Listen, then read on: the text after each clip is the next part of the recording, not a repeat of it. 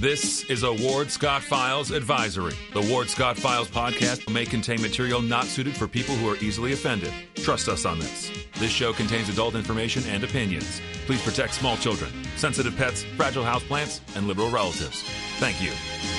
That warthog. He's going to come up the steps. Here he comes. Oh my goodness, and he's huge. Hello, boy. Wonder if we can pet him. Hi, boy. Can we touch him? No, don't. Help me! Help! Help! Out here in the manly warthog man cave in the piney woods of North Central Florida, God's country, in the Meldon Law studio. Meldon Law, the only official law firm partner of the University of Florida Gators. And we're protected by Crime Prevention 24/7, 365. Get yourself some protection from Crime Prevention. Great folks, locally owned. You won't be monitored somewhere out in the hinterlands in a place you don't know. You'll be right down the block, generally from where you are being taken care of. So keep that in mind. Support local businesses. And we've got a lot of good things to talk about today. If you like misery, I guess. Ted and I were talking about this. We've got our great representative to Congress here with us today who term limited himself out of the belly of the beast up there, but can't stay away. And he's just gotten back. Knows a lot of what's going on. And we appreciate him checking in with you and me every Wednesday because we both believe in keeping you informed. And by the way, when, Ted, I'm going to say this because I've got experience with it. I've been on the radio. I've been on the podcasting thing. When I was on the radio, I was around guys who had worked at various radio stations or various radio programs, and I got to thinking of us as carnival guys, like carnival guys, traveling from town to town, and right. They all know each other, and they all get along, and they got upbeat and everything, but they're used to being shuffled like a deck of cards. So I nicknamed them the carnies. And the thing you realize after a while is that it doesn't matter if the show's successful to the owners. What matters to the owners is the money. Right. And I've been on very successful shows that simply were turned into round-the-clock electronic music. Doesn't make money. I mean, that's crazy. Right. So what you and I are doing here, I think, is really one of the last venues for a free voice.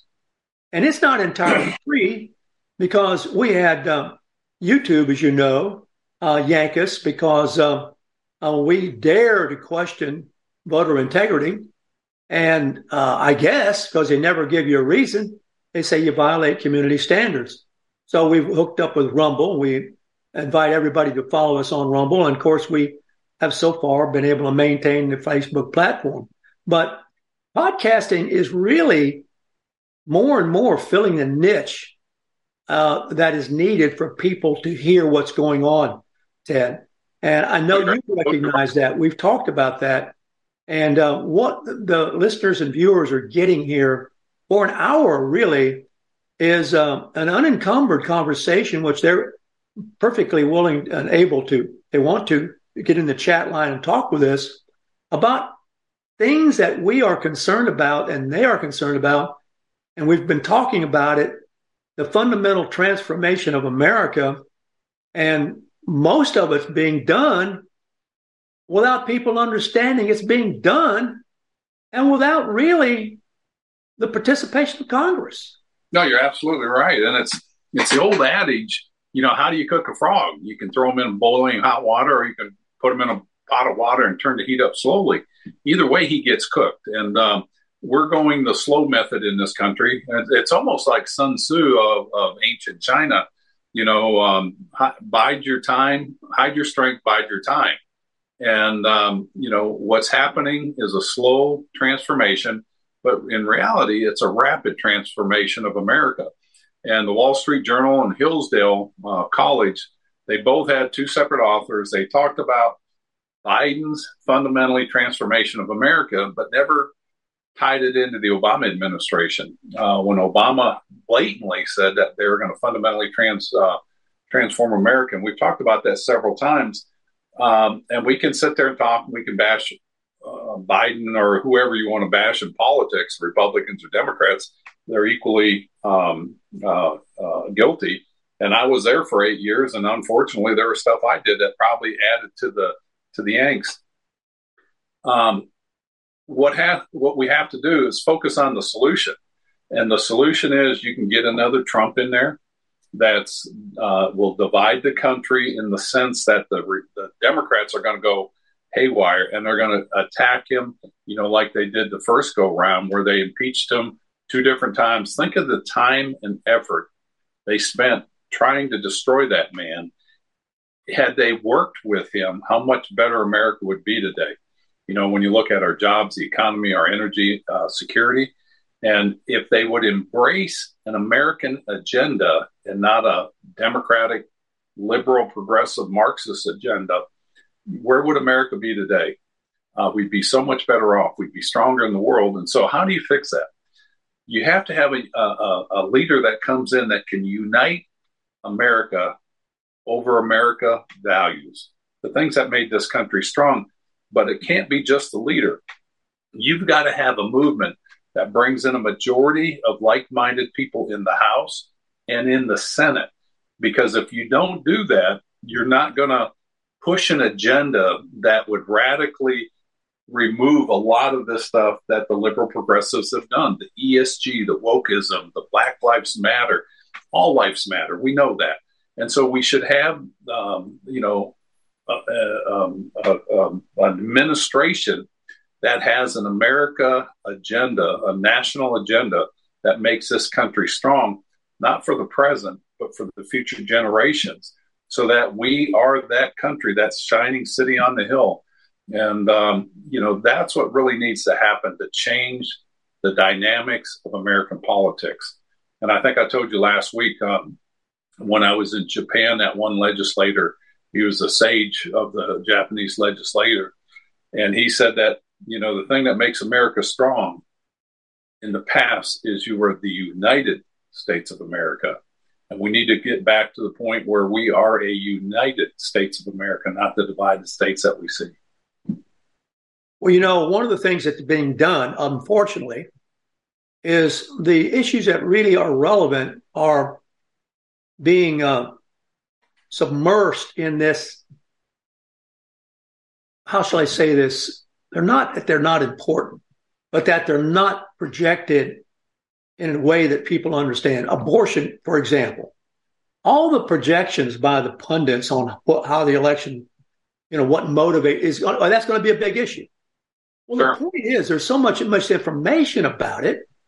All that was done, and the Republicans getting the blame for it, is the Supreme Court says it's not in the Constitution. Exactly. If you want to put it in the Constitution, go through the process of putting it in the Constitution.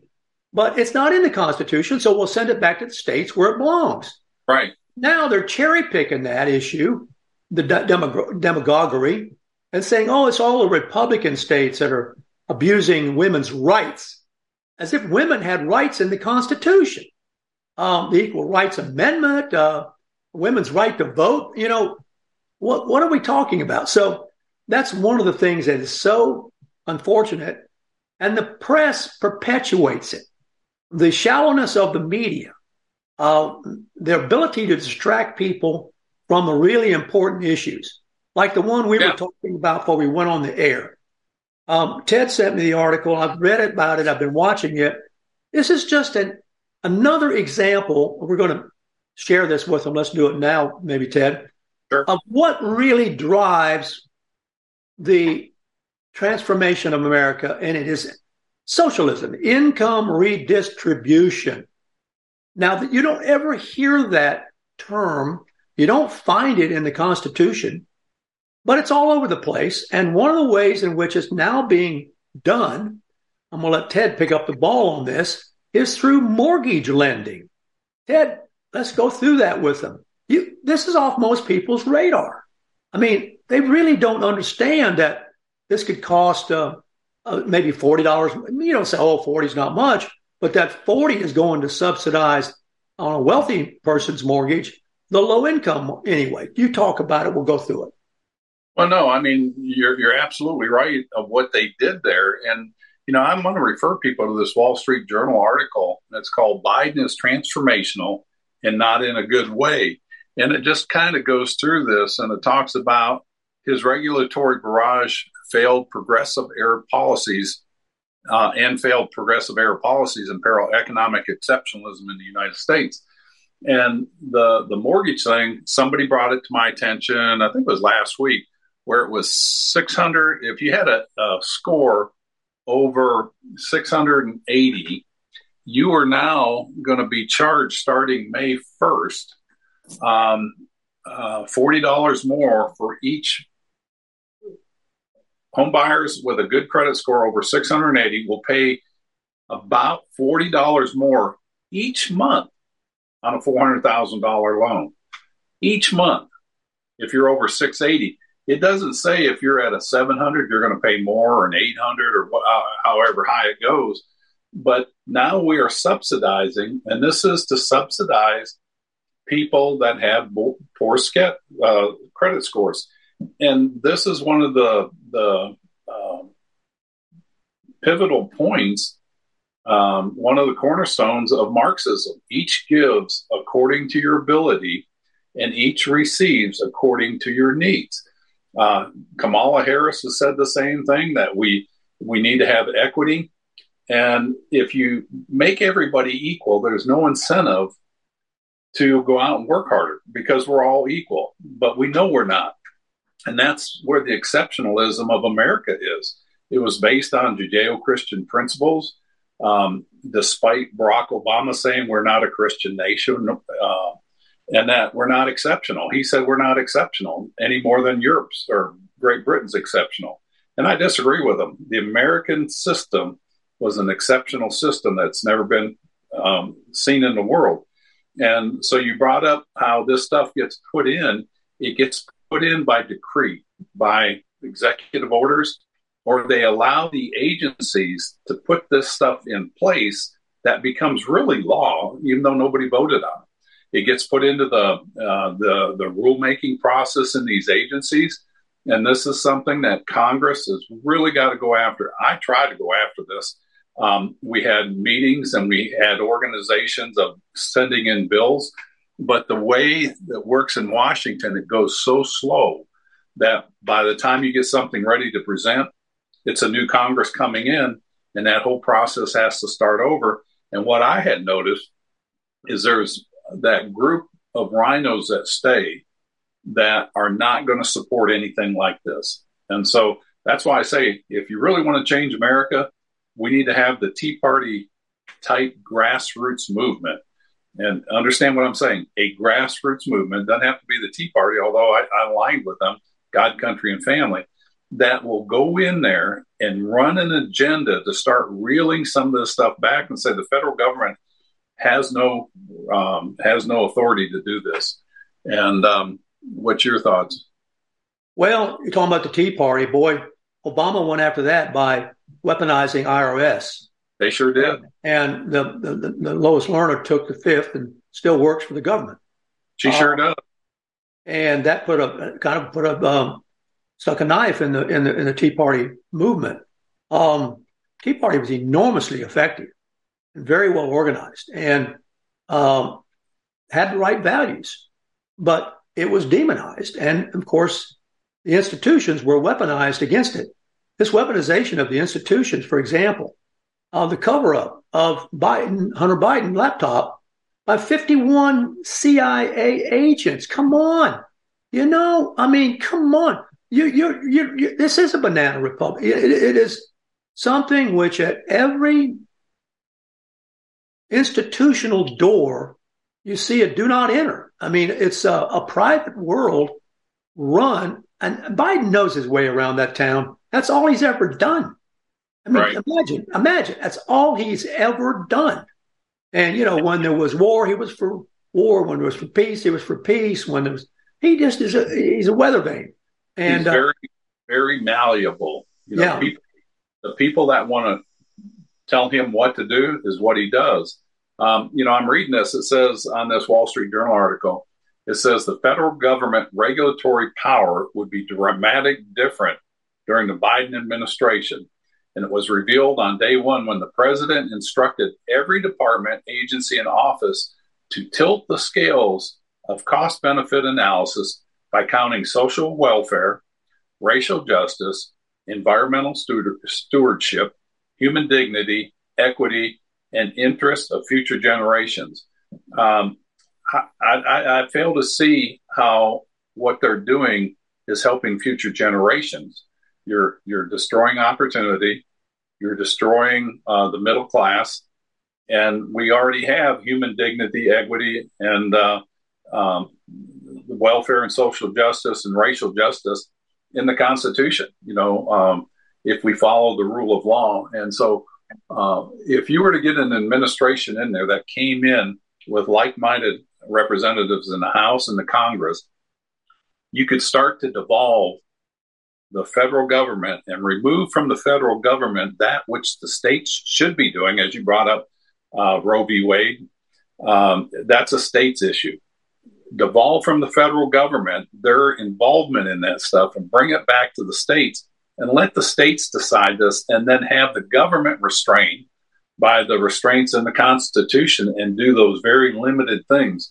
And if we don't do this, this country will fall into Marxist socialism and never come back.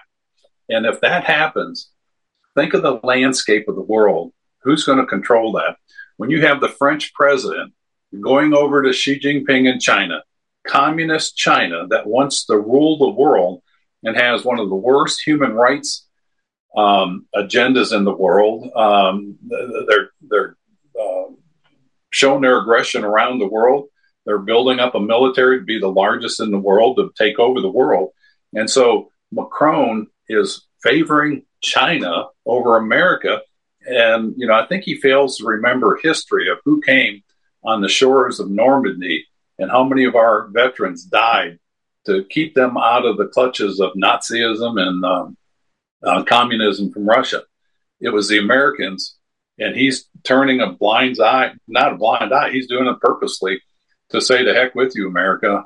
We want to get closer to the communist Chinese regime. You talk about a slap in the face. And so this is why we need a country that's run by people that says we're doing this and not meddle in foreign policies like we've been doing for the last probably 100 years. I'm with Ted Yoho here on Wednesdays. If you have something you want to put into the chat line, I see somebody's complaining that he didn't have a video. That might be that personal viewer plantation Marx issue, because the other people are saying they got audio and video. But if you have a problem, put it in the chat line. Of course, production will see it. We don't think there is a problem. We're getting video and audio, of course, and we are running the same feed you are. But always when that happens, sometimes just log off and get back on it and straighten itself. Yeah. Well, if you have a question or some issue you want us to talk about now, we do have one that's come up that you talked about with me before we went on the air. And how did the meeting on the farm bill go? And we were talking about, before we went on the air, how radicalized farm directors and bureaucracy has become. Right. That's scary. You want to talk about that? It is scary. And, they did the farm listening tours around the state. There's some good information that goes. You'll hear from the farmers. But the concern that I have, because I've been through two farm bills, is it goes up there, gets turned over to the committee. The committee decides, and they present a bill to the chairman of the Ag Committee. And it'll be interesting to see. One of the big issues up there, especially for the Republicans, is putting the work requirements back in there that were under Bill Clinton. And, my Republican leadership, Mike Conaway was the chairman on the House side. He caved in on that, as did Chuck Grassley, who was in the majority in the Senate. And he let Debbie Stabenow out of Michigan pretty much dictate the terms of the Farm Bill. She's a Democrat, very liberal. And so we did not get the work requirements, and we had the majority in the House. And, it's unconscionable how we give money out to people for free money, and they don't have to work for it. They don't have to be accountable. Nobody's accountable. And so the Farm Bill, it will pass. And the thing that makes it pass with the Democrat support are the food stamps. And they do not want to do that at all. And it's a shame, you know, because in the meantime, if you look at Florida agriculture, the Southeast agriculture with the USMCA, which was the replacement of NAFTA, it was a terrible deal for our farmers. It favors Mexican produce coming in here. It's driving our produce farmers in the South, Southeast. It's driving them out of business because they cannot compete with cheap labor, government subsidies in Mexico's. And, you know, their environmental standards are different. So they can use different herbicides, fungicides, and insecticides that we can. And so we're crippling our own nation. In fact, when I was up there in D.C., it was the first time I'd ever heard that America has become a net importer of food. Can you imagine that? A net importer. And we tried that with oil, and it didn't work too well. Well, the farm problem has always been perplexing. And one of the big reasons is that fewer and fewer of the farmers are growing the food for the rest of the people, which is taken for granted by the suburban people who have businesses. They go to the market to get their food. They certainly don't understand what it's taking right now to farm. For example, you and I both know the cattle world, and you and I both know the price of diesel. We know the price of fertilizer, and then throw in nature's punishment right now with drought, and you've got a real, real problem. And then you throw in the environmentalists on top of it who want to say that the cows contribute to global, whatever they call it now, climate change or global warming. And, you know, where do they think they're going to get the food? You talk about Mexico. I've got this image I can't unsee. When I was down in Mexico, of course, along the border, crossed over one time from California into Tijuana, went into a grocery store, and there was a cat sleeping in the produce box. And I'm thinking, would we see that in Publix back here or Winn-Dixie or someplace, a cat sleeping in the produce box? And so these people who complain about the Farm Bill, let's talk about how complex that issue is, so that some of these people who are boneheads about, well, it's not constitutional or it's not this or that. You know, explain that. Go down that logic, can you? Well, I kind of agree with that. It's not constitutional, you know, to have that, other than if you look at what is the role of the federal government is to provide for the security of the United States and to protect us from, you know, all foreign enemies, domestic and foreign. So when you get talking about food, it's food security is national security. So you do have to have some things in there that the federal government can do. For instance, the foot and mouth disease bank that we got put in the last Farm Bill, which we are dependent on France and a couple. I think France was the main one that had the foot and mouth disease antigens that we make vaccines out of. We are dependent on that. So we had that put into the Farm Bill.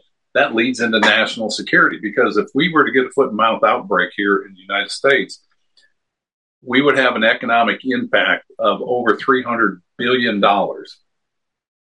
And understand this, if we got it today, foot and mouth disease in our country, exports would stop today on beef. And we export a lot of beef.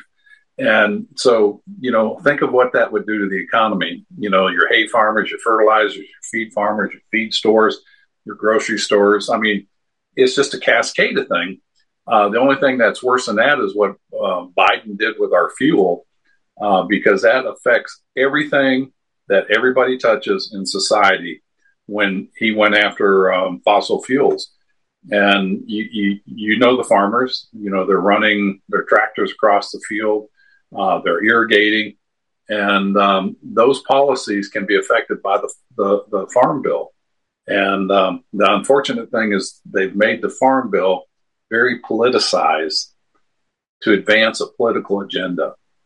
But without it, and again, if we could transition back to what the states are supposed to be doing versus the federal government, and it would be a 10 to a 15-year process. If you were to transition, I think the farmers would be stronger without federal intervention in a lot of these programs. You know, they pay farmers not to farm, you know, versus the free enterprise. Let the good farmers, let the farmers farm, and the good ones will succeed and the marginal ones won't. And I think there should be, they should rewrite the farm bill and make it #1 regional. And we've talked about this because milking cows in Okeechobee, Florida is different than milking them in Wisconsin or California. So that's one thing. It should be a regional farm bill. The other thing, there should be provisions for corporate farming versus the generational family farms. Those are two different dynamics. Corporate farms, let them fight it out in the free enterprise system. The family farm, and I know a lot of those are incorporated, they should be treated differently, because what we're trying to do is pass on generation to generation, not just the land, not just the farming, but the heritage, the culture. And those are the things that build strong communities, as you've talked about, and it makes a stronger nation. And it goes a lot further in providing national security with food security. And if you look at the employers around the United States, the largest employers are the small businesses. When you get into these large businesses like your Walmarts and Lowe's and Home Depot, you lose that personal touch of the community, of the guy that owned the hardware store on the corner that's been there for 50 years. And so you lose that. And that's why I think they should do the farm bill different. We had discussions on that. A lot of people said it's very interesting, but then it goes to the committee and they're like, oh, that won't work. And so they're going to do what they've been doing that's not working too well. This is just a Kentucky windage kind of a question and answer. Do you think who are in on the discussion about the farm are actually farm experienced?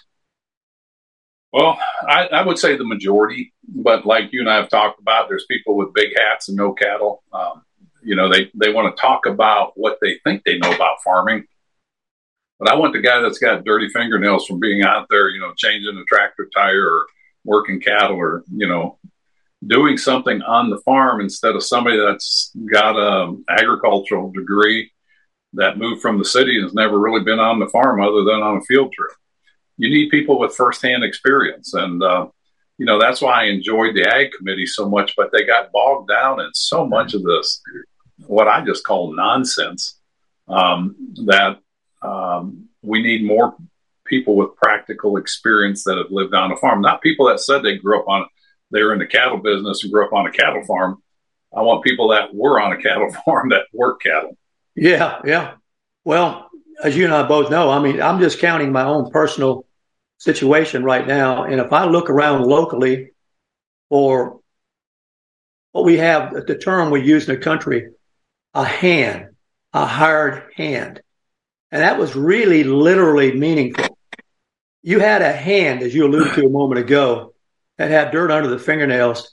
That hired hand, which I grew up being as a kid, we were apprentices at being hired hands, and we, you know, we'd go bale hay, or we'd go scoop corn, or we'd go hoe beans, or we'd go to tassel corn, or anything we learned. All that. Tobacco, load watermelons, any of that, all that stuff, and it was tough, but it was prideful. I mean, it was something, and it had an actual apprenticeship to it, and the older boys, you know, you had to work with and learn from and be approved by. And families were big. I mean, you know, if you didn't have a big family, you couldn't sustain it. I mean, the guys I grew up with, there were 8, 9, 10 kids in the family, you know. Yeah. And there'd be 4 or 5 farms in the family. They'd all be connected, you know. And these people would.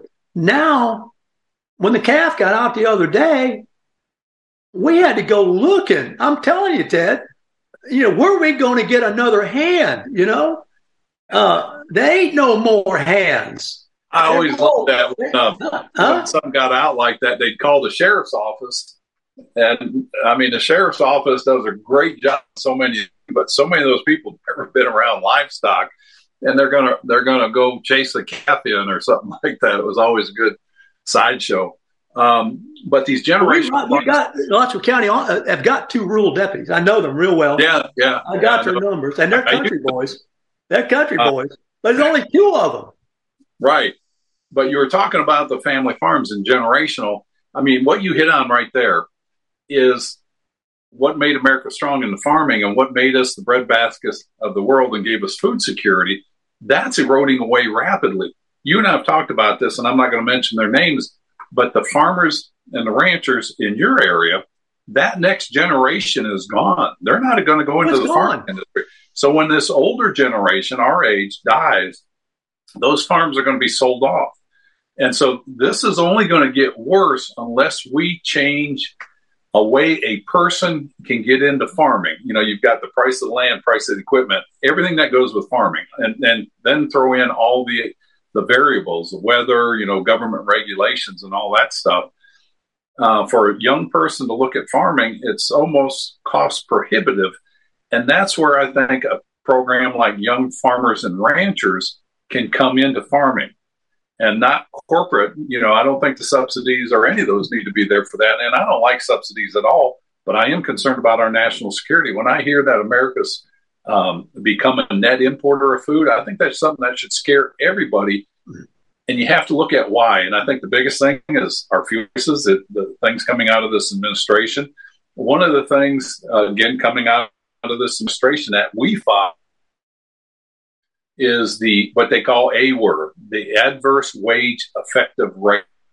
You've got the Department of Labor dictating to farmers, not the free enterprise system, but the Department of Labor dictating what you're going to pay migrant help on your farm or domestic help. And they're interfering with it, and they're making it cost prohibitive for farmers to be able to farm. And, you know, then they provide programs that'll say, I tell you what, if you don't farm, we'll pay you this amount of money. And I think those programs need to go away. I had a good friend of mine, and you probably know him. His mother-in-law got a check from the FSA office, Farm Service, and they said they called up this person up and said, hey, just want to let you know you got a check coming from FSA. She goes, for what? Well, it's for you didn't grow peanuts. And she goes, well, I haven't farmed that land for 10 years. She goes, well, you qualify. And it was like a $30,000 check. And so those programs need to go away.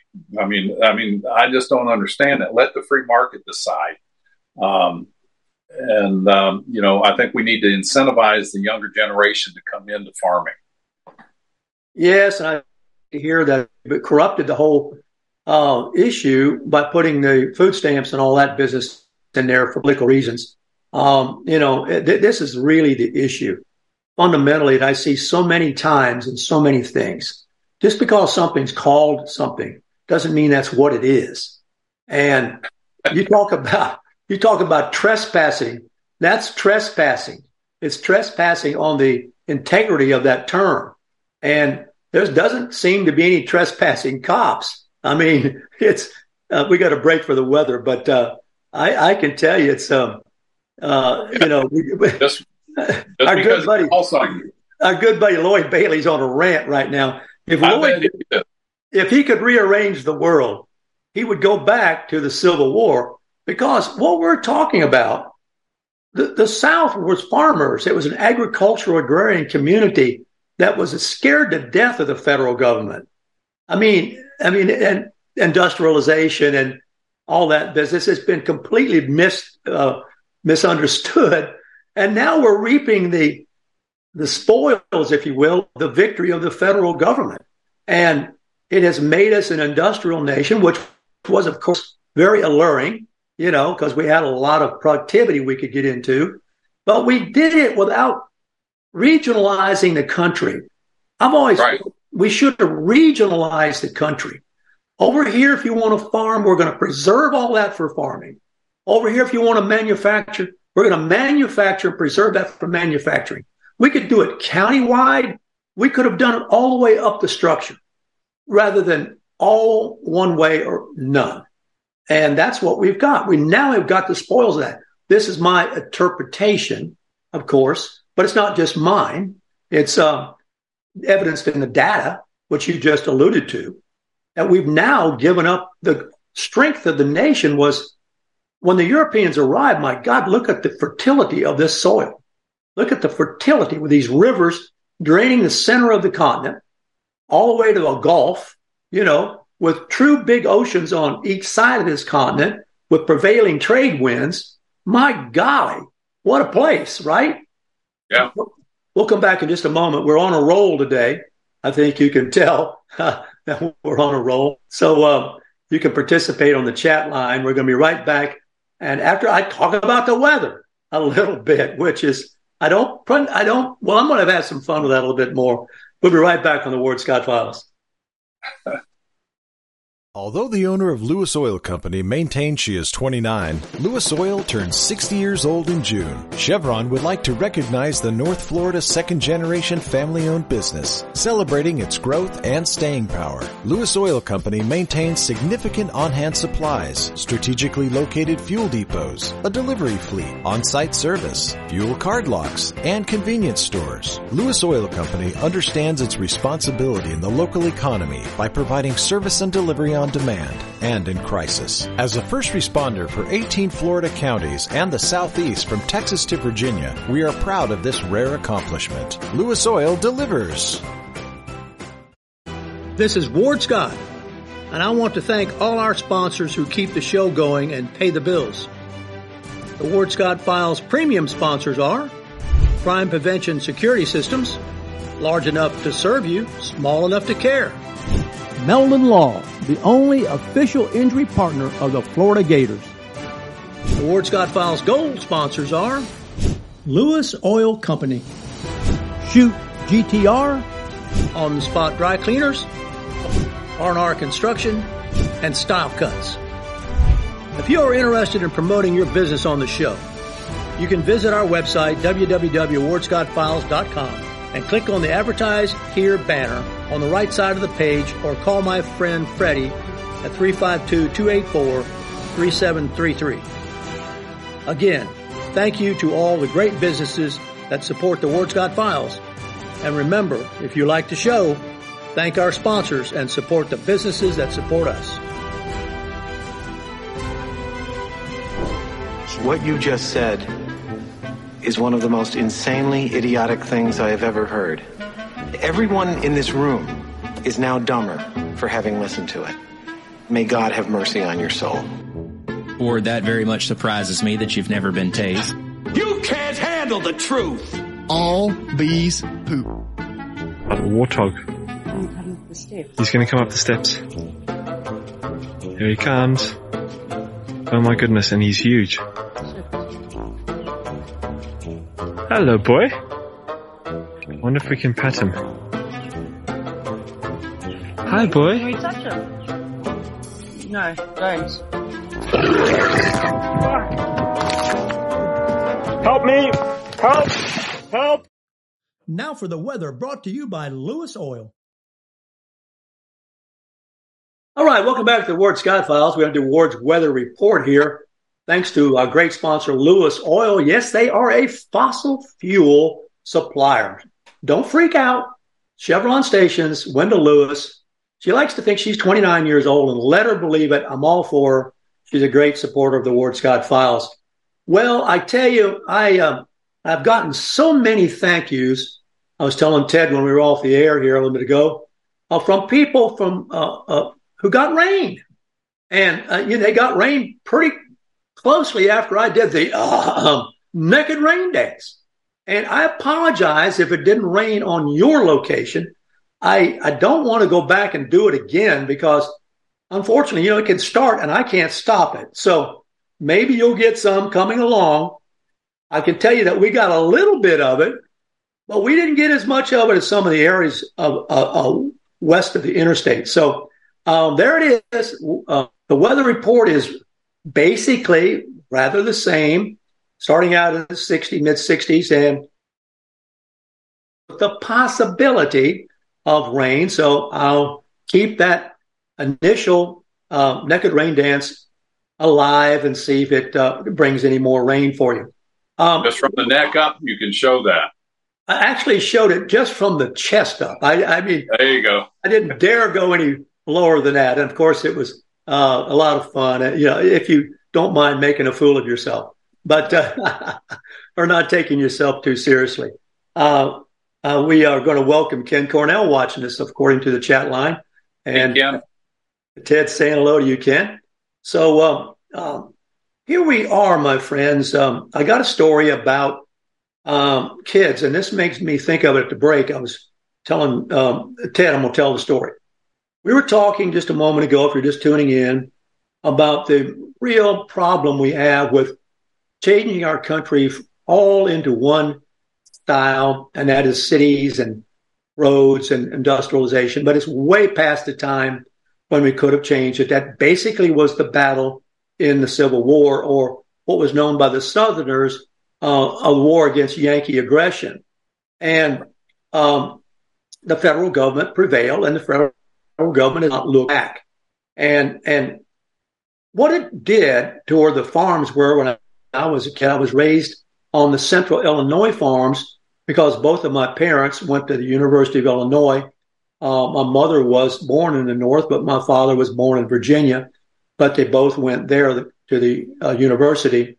And so the grandparents were all around there, and that's where I was raised, and all through adolescence and young manhood. And I was telling Ted that we viewed Chicago, even then, Ted, as a corrupt place. Politically, it was corrupt. We knew you couldn't trust anything that came out of it. We didn't go there much, except my grandmother at one point was into rabbits. And so she'd take her rabbits to Chicago to the big rabbit show to compete.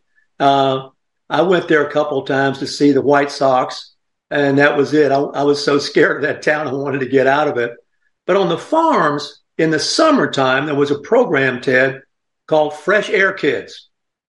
And somebody in Chicago had a good idea, evidently it doesn't exist now, is for these troubled kind of hood kids who think they're tough guys, and let's send them down for a little time on the farms with the farm boys. Well, we loved it. We would see them arrive, and on the farms, everybody got several of them, and I don't know how that worked, but the adults arranged for it, and these guys would stay with us. Now, we lived in farmhouses that had families of 8 or 9 people, and right. You know, bedrooms that had room for 5 boys. You know, the pillow fights were fantastic. But anyway, these Fresh Air Kids would come down. I'll always remember them. They came down with no tan. And they had this thing about rolling their shirt sleeves up, you know, to show their bicep. Where their Yeah, and we would look at it and we think, that's not a bicep. You know, what the heck is that? So we would take them right away with us through a daily trip of our activities, and they would buckle. I mean, they couldn't take it. And that was the beauty of the Fresh Air Kids. They came down there and they learned they weren't tough guys. They weren't tough guys because they weren't fighting nature. If you're a tough guy, get on this wagon with us and go out here and pitch these square bales. Okay? Yeah. It is hot. It's hot. We're not going to slow the tractor down. We don't turn the tractors off. You know, you keep pitching. Oh, boy. And all of a sudden, they're not fighting each other in a gang in Chicago. They're out there competing to stay alive with nature. And that's what I mean by an agrarian society, and I think that's what you're talking about. I mean, you learn a lot. Yeah, you learn a lot just by outworking. I mean, you learn personal pride, what you can do and what you can't do, and then you also learn to appreciate where the food comes from, the effort that goes into growing that. And you know, I think we'd all be better off if we got back to that kind of a society without the government interference. And again, you know, I know Lloyd's on there, and Lloyd is a strong constitutionalist, and I admire that about him. And he and I have talked often about, well, this is unconstitutional. I agree.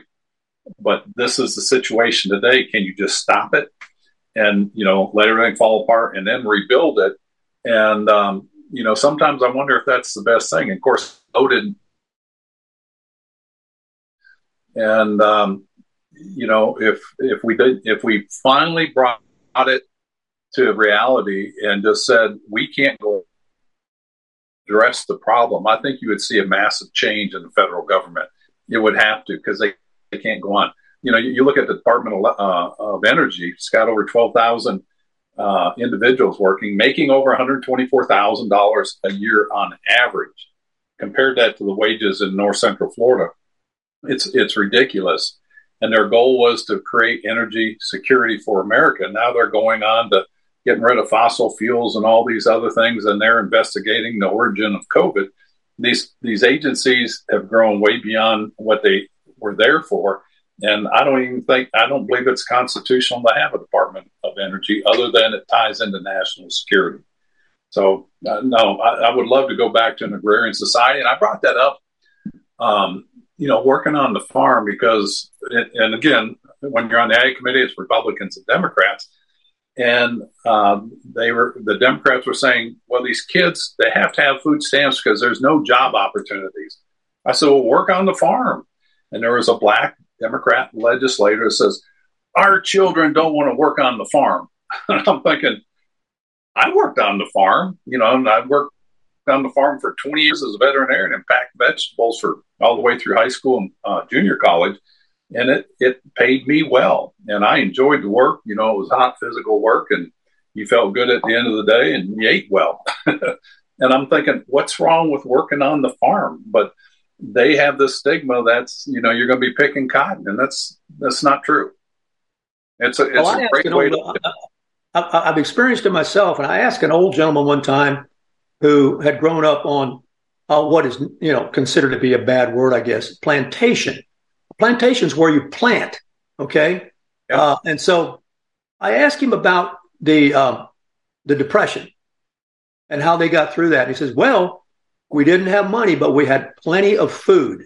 That's right. And he also said that one of the strengths of the agrarian society, and get this, Ted, every human being was needed because of this labor hands-on type of society.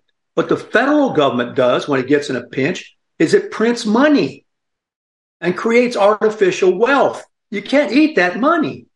I have come in from a day's work on a farm as a kid, and we have sat down, everything on that table, maybe 10 of us around it, was grown on that farm and was fresh. Now, there wasn't a lot of money. We couldn't go to the fair in town because, we had to spend $10 or so to go there. But I looked at that table. All these farm tables were huge tables. I mean, they were long because a lot of people came in and sat around them and ate a lot of food throughout, the course of the activity. And I've always looked at the living accommodations now, 600 square foot condominium, you ain't got room for a kitchen table like that. And there's no place, a window box maybe to grow your tomato. Yeah.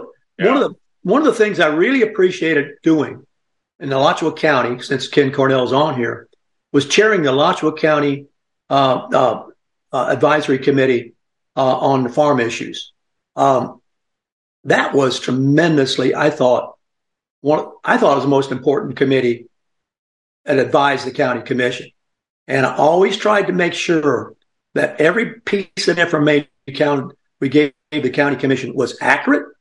It had been run through the ringer before to them, that there was no corruption or bias in the conclusion, so then they could take it and do what they wanted to with it. I doubt that really occurred level. What I saw on the congressional committee levels, and of course it depends on the committee, was you get legislation that gets brought up, but then it goes to committee staff on significant things like the Farm Bill or the NDAA, National Defense Authorization Act. So much is done by the committee that's out of the realm of the legislators who are supposed to be directing this stuff. The food stamp. I mean, we had the consensus in the House that the work requirements that President Clinton put in would be put back into the Farm Bill that President Obama took out.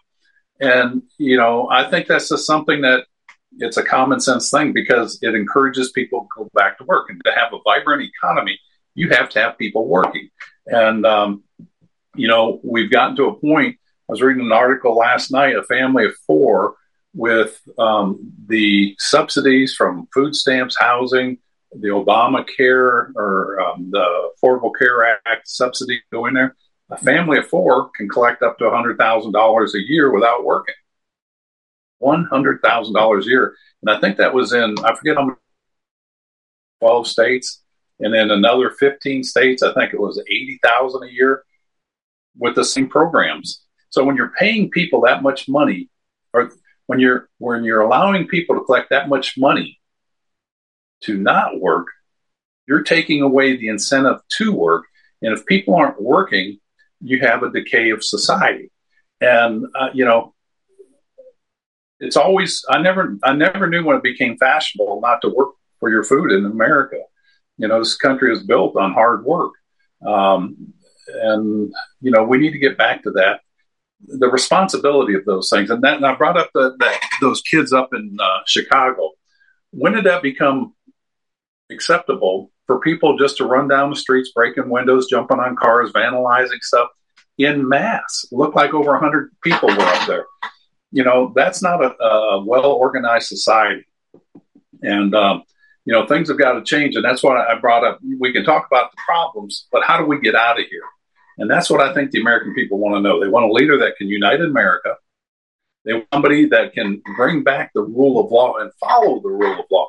I mean, if you look just at immigrants last night, Biden's had over 2 million people every year he's been in come through our borders.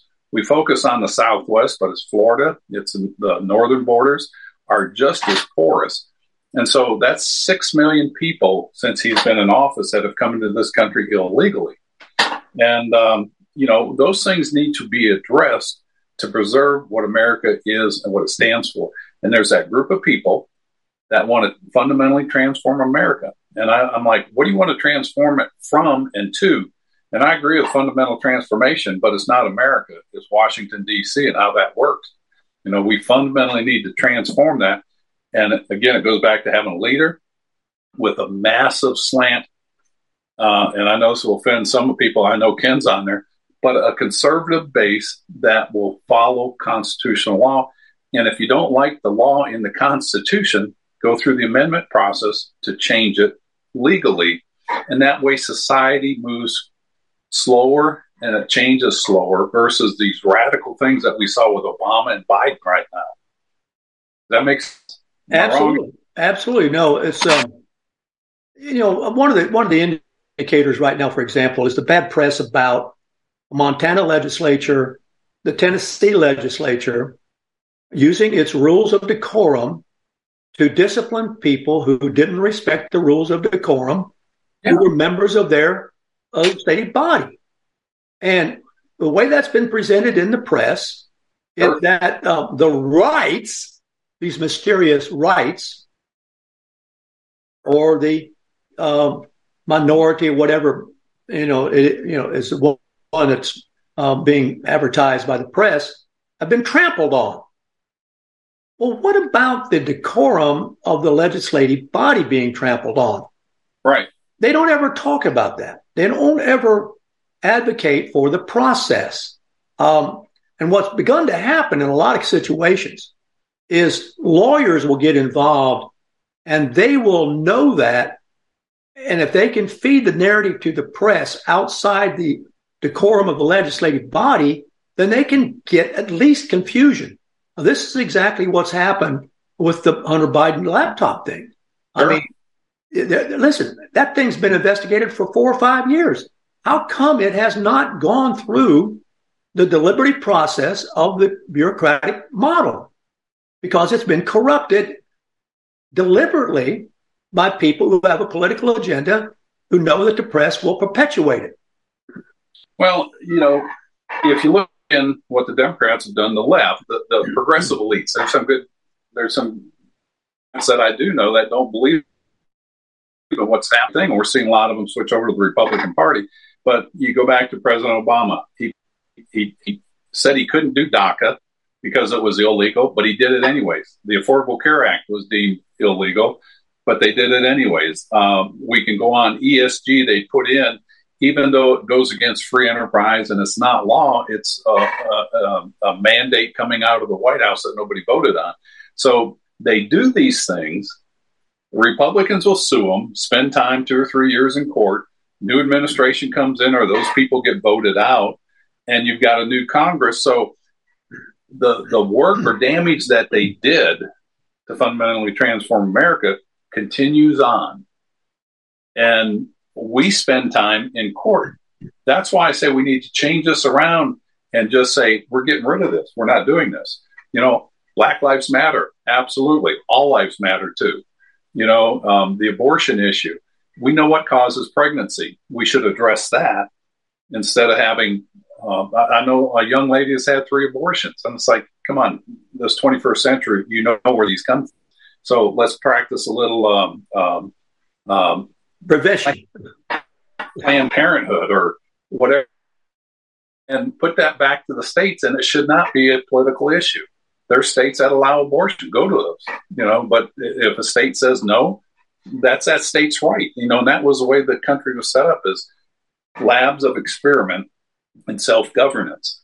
And that's the key, self-governance. You can't have self-governance without responsibility, without some morals and virtues that are kind of embedded in society that we have lost because we've become these great big communities of hundreds of thousands of people instead of that smaller area. And I'm not advocating put everybody on the farm and give them 5 acres, but I think there's value in getting back to smaller blocks of communities.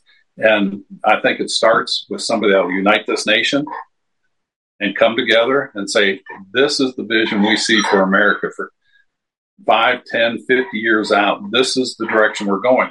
Because look around the world and you see people like Macron going to China, people going from Brazil to China, warming up to a communist party that is taking citizens off the street, taking organs out of them and selling them. They're doing aggression in China and all that area. They're taking lands that aren't there, ignoring international law. And these countries are going to them. And that's why we have to come back and become the United States of America, because that's where our strength is. Been talking with Ted Yoho today, and it's always very informative and interesting and educational. That's what we all are about here on the Ward Scott Files, is teaching. Having a big class, and you all can participate. And I highly recommend that you also share the show on your links with other people, because it's very, very seldomly would you get a chance to hear a representative to Congress, as Ted was for so long, talk in depth about issues. Most of these conversations take place in sound bites with little clips, and you don't get the whole discussion. And one of the things we try to do here is give you an in-depth discussion, and it's all up to you. You may debate it, you may participate in it, reject some of it, all of it, or none of it, and that's your business. But we'll try to bring you a straightforward conversation that you can maybe therefore be a little bit more participatory voter or citizen in the country. Well, Ted, thanks so much for stopping by again. Thanks, and thanks to you for coming by, and I hope we get a little rain here. And Plantation Mark says he's going to go plant okra and cut butter crunch lettuce. What better life can you get than that? Thanks for coming by, Ted. Take care, everyone. Warthog Command Center out. Thank you.